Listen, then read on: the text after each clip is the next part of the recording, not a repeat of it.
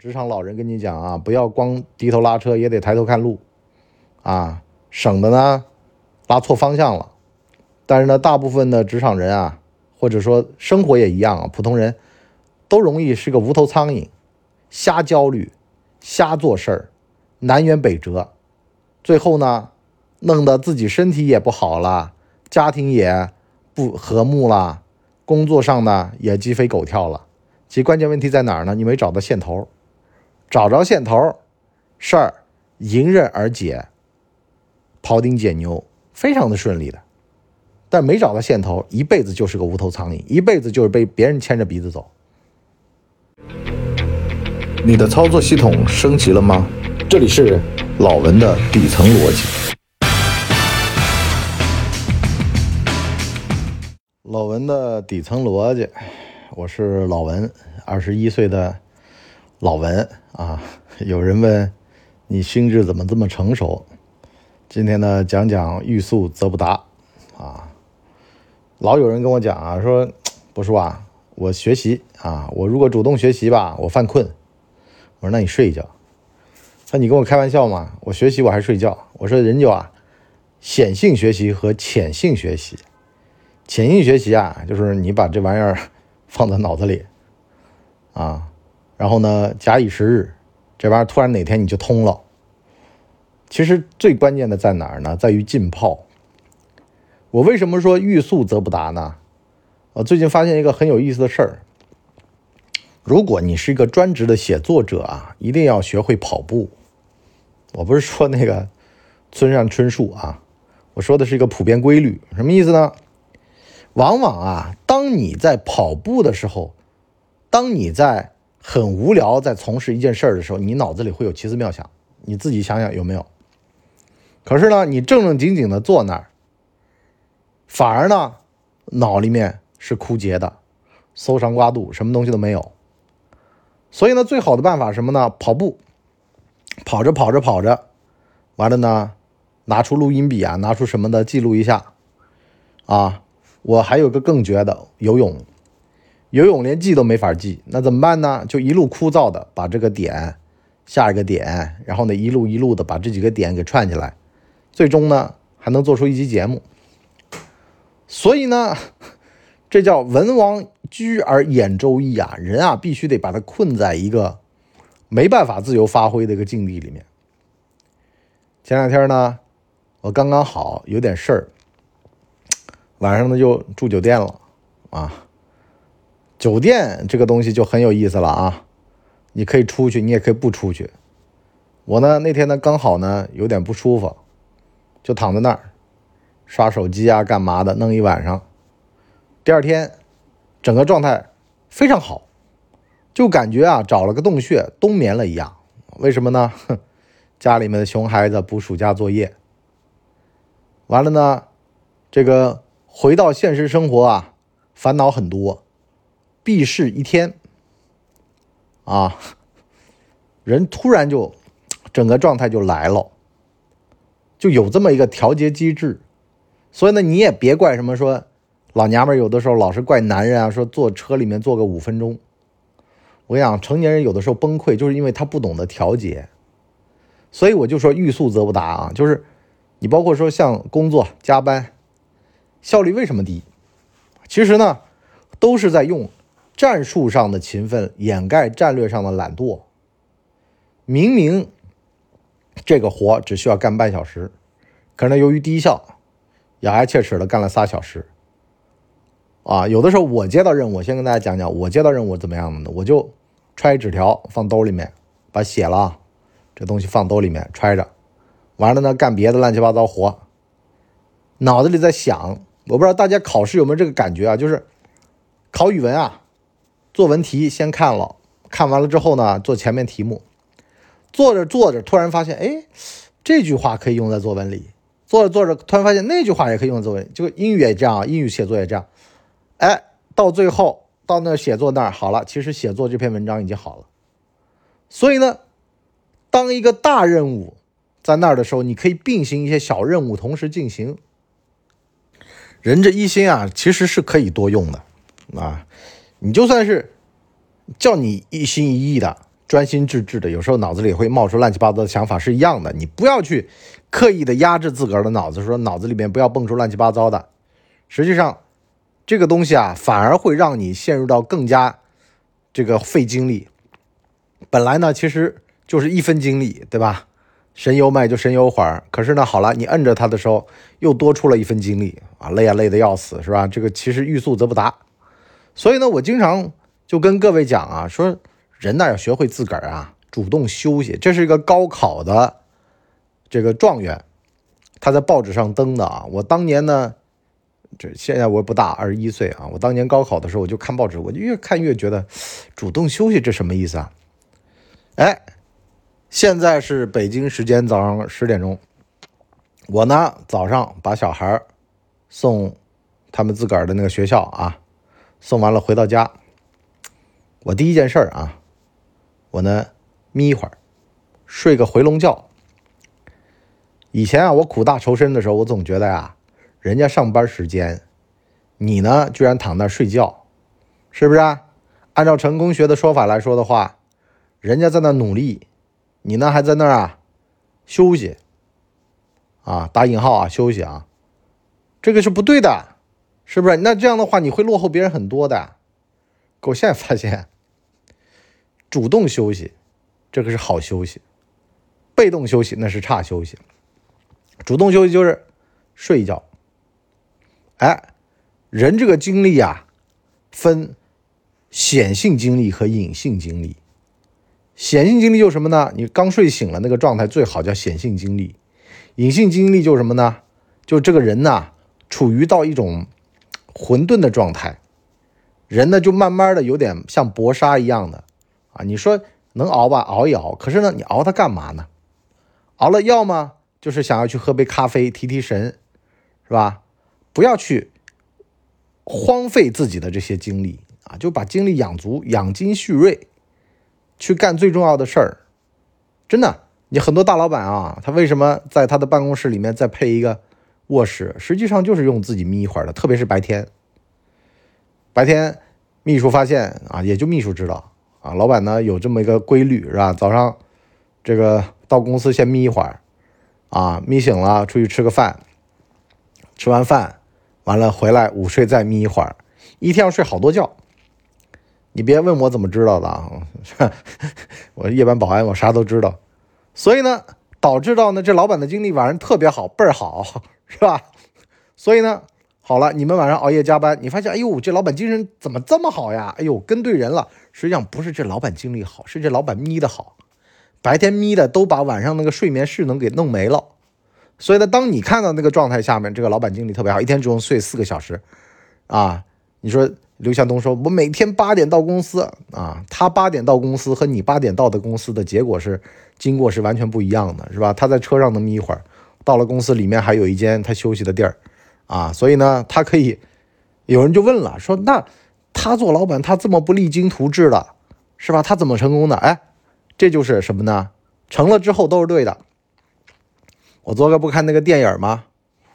叫这个法拉利对福特。”啊，中文可能叫《极速风流》，还叫什么吧？讲了什么呢？那个福特二世，就亨利·福特他儿子，完了上位之后呢，是一个暴君，公司治理呢非常差，啊，完了呢，就是整个管理层呢都是那种腐败腐朽。哎，有人就问了，说那腐败腐朽的话，他怎么干得过励精图治的呢？哎，打牌看风向。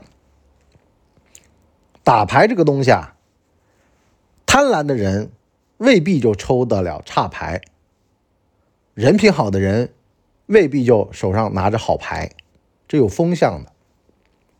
所以呢，当时亨那个亨利·福特二世叫他的副总跑到意大利去收购恩佐的法拉利的时候呢，恩佐被他们那个态度激怒了，说你们这帮美国土老帽。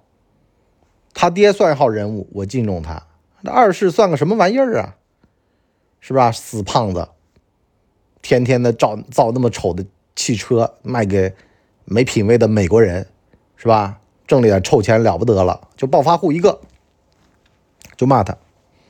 可是架不住啊，你是工匠精神，你励精图治，可是你因为热爱赛车，你亏了很多钱。可人家一臭商人，水平不咋地，啊，公司治理的还差，整个公司里面都是傲慢自大的这种职业经理人，可就架不住人家挣钱呢，因为人家干嘛？人家压榨劳工，人家下下三路的下下下作手段。电影一开篇亨利福特二世就站在工厂里面讲：“你们如果不能为公司建言献策，这就不是你们的公司啊！让更有能耐的人来，就是个暴君。”就塑造这么个形象，但是说句实话，这就是长这样。所以呢，什么叫欲速则不达呢？当你在一个比较烂的这种公司体系内的时候呢，你该忍着也得忍着。不是说，好像青天大老爷来了，其实有一个叫什么呢？圣人不死，大道不止。你架不住他，这会儿风头好挣钱，所以呢，叫眼看他起高楼，眼看他楼塌了。这帮孙子呢，到时候会有报应的，但是呢，没有必要你跟他螳臂当车啊！就包括说像这个片子里面啊，那个赛车手，传奇赛车手就被这个职场政治害了嘛。那个副总裁就要求他，你开慢点跟其他两位一块儿冲线到达。开的是四大世界三大联赛之一的勒芒比赛，然后呢，里面有一位冠军。啊，并列的，就是后来，就是现在郭麒麟开的那个车啊，啊，就迈凯伦的创始人就叫迈凯伦，啥意思呢？有的时候你说，哎，我职场里面我刚正不阿，我不要得罪权贵啊，但是呢，我也不去取悦他们。你以为啊，他因为你从而失去了面子，是个小人啊，这个人是个小人啊。你挣到了羽毛，你就得付出代价。因为呢，跟小人为伍啊，如果你比他大，他不是怕你，他是得以儆效尤。我站到那么高的位子，你居然没有对我鞠躬，没有对我，所以我就说嘛，人一定要学会形势比人强。想要在这样的一个环境下挣碗饭吃。想要在这样的一个情况下面能够混得开，那就必须得低下你高昂的头颅，因为像这种垃圾公司，你进来了你就知道你的命运了，啊，就是要么跟他们一样，要么大胆勇敢的走，跟着恩佐这样的真正对赛车有理想的人去干活。但是很多时候也是因为时机的原因，毕竟。这赛车手他是一个英美国人，美国人跑到意大利去跟他那家人怎么办？对吧？自己的社会关系怎么办？这都是个问题。所以好多时候你不能够超越你的历史、你的地域、你的局限性去讨论问题，否则的话这完全讨论不好的，就会陷入到一种虚无主义的这种境地里面啊。最后呢，就是别遮到我的那个太阳的犬儒主义那边去了。所以说呢，现实的来说。什么意思呢？有的时候你就只能慢下来，等一等，看一看，是吧？别着急。甚至呢，我就说啊，有的人他跟我讲，博叔啊，我错过了两三个机会了，我必须得上。啊，我的同僚，我的同批，现在都已经是我领导的领导了。博士，我不怎么办？我说，第一，别放弃你自己内心里面那团火。第二。如果你真的想卖自己，那你必须得做好最坏的打算。如果这两者都还有，那你就上；如果还没有觉得值得，那你就等等，无所谓的。千万不要想那么多。当这个环境不是你能够舒服的，或者不是你能够那个这个人的性格很重要。你就比如说上司跟下属，有的人就是天生不对盘、不对路子的，你去适应他。你去迁就他，你跟他在一块儿，你格局不一样，看世界的角度、观点不一样。那反过来呢？有一种呢是什么呢？上司对下属特别欣赏，两个人就关系特别好，也有的。所以就得看缘分，无论是职场发展还是机会，都是很重缘分的。缘分到了，哎呦，这样的性格，这样的人，历史横空出世，被历史选中，对吧？也有那种就是既生瑜何生亮的。所以呢，我跟你讲，万事不要去强求。万事万物啊，有的时候你不是说，哎呀，我天天钓鱼啊，哎呀，我废掉了，其实也未必啊。钓个半年鱼，好好想想问题，也挺好，是吧？有蛰伏的时间，有充电的时间，再出发反而跑得比别人快。因为呢，你有的时候像我去看那个赛车电影，我就觉得啊，你说这个车啊，设计也很重要。有的是娘胎里带出来病，但是呢，你跑完这个赛道，你在这个赛道上跑过了之后呢，一个是你的赛车技巧，另外一个就是善用工具啊，就这辆车呀，二者缺一而不可。有的时候可能离开赛车场半年、一年，把这个工具给打磨好，回来。还能拿冠军，可如果一直在这个赛道里面就用那个破工具，每天心里面被占了，时间上被占了，实际上提高不大，永远是老三或者老四，或者一直成绩倒退。因为新的人进来，他没有历史包袱，他重新设计的车，是吧？他也没有什么前面所攒下来的对于赛道的恐惧。用电影里面的话来说的话，那个男主说嘛，开着三百多迈。奔驰在深夜见不到路也见不到人的这种破勒芒的破道上，心中是很恐惧的呀。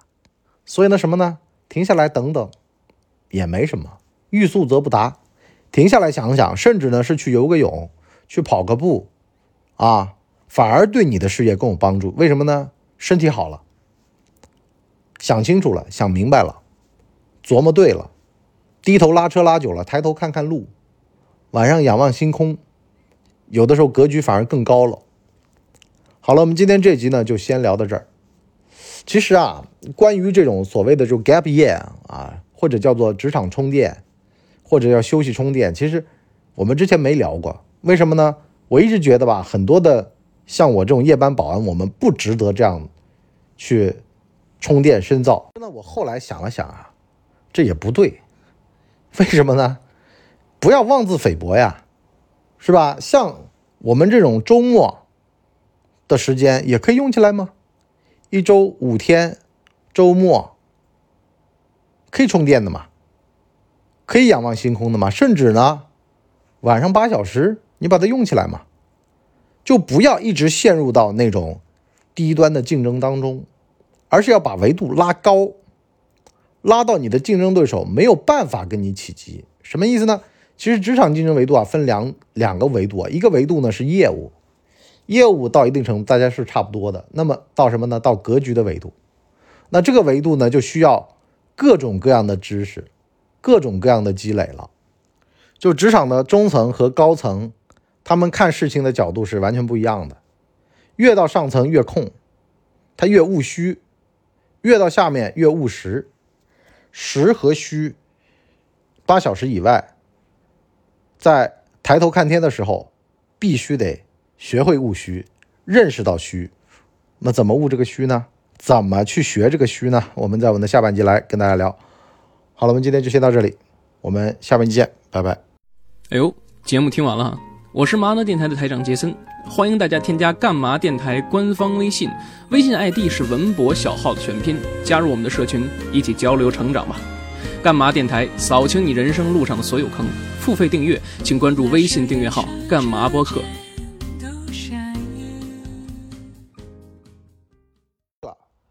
大家呢，请给我们的专辑点五星好评啊，这样的话呢，我们才能够到首页去。迎接更多的朋友来光临。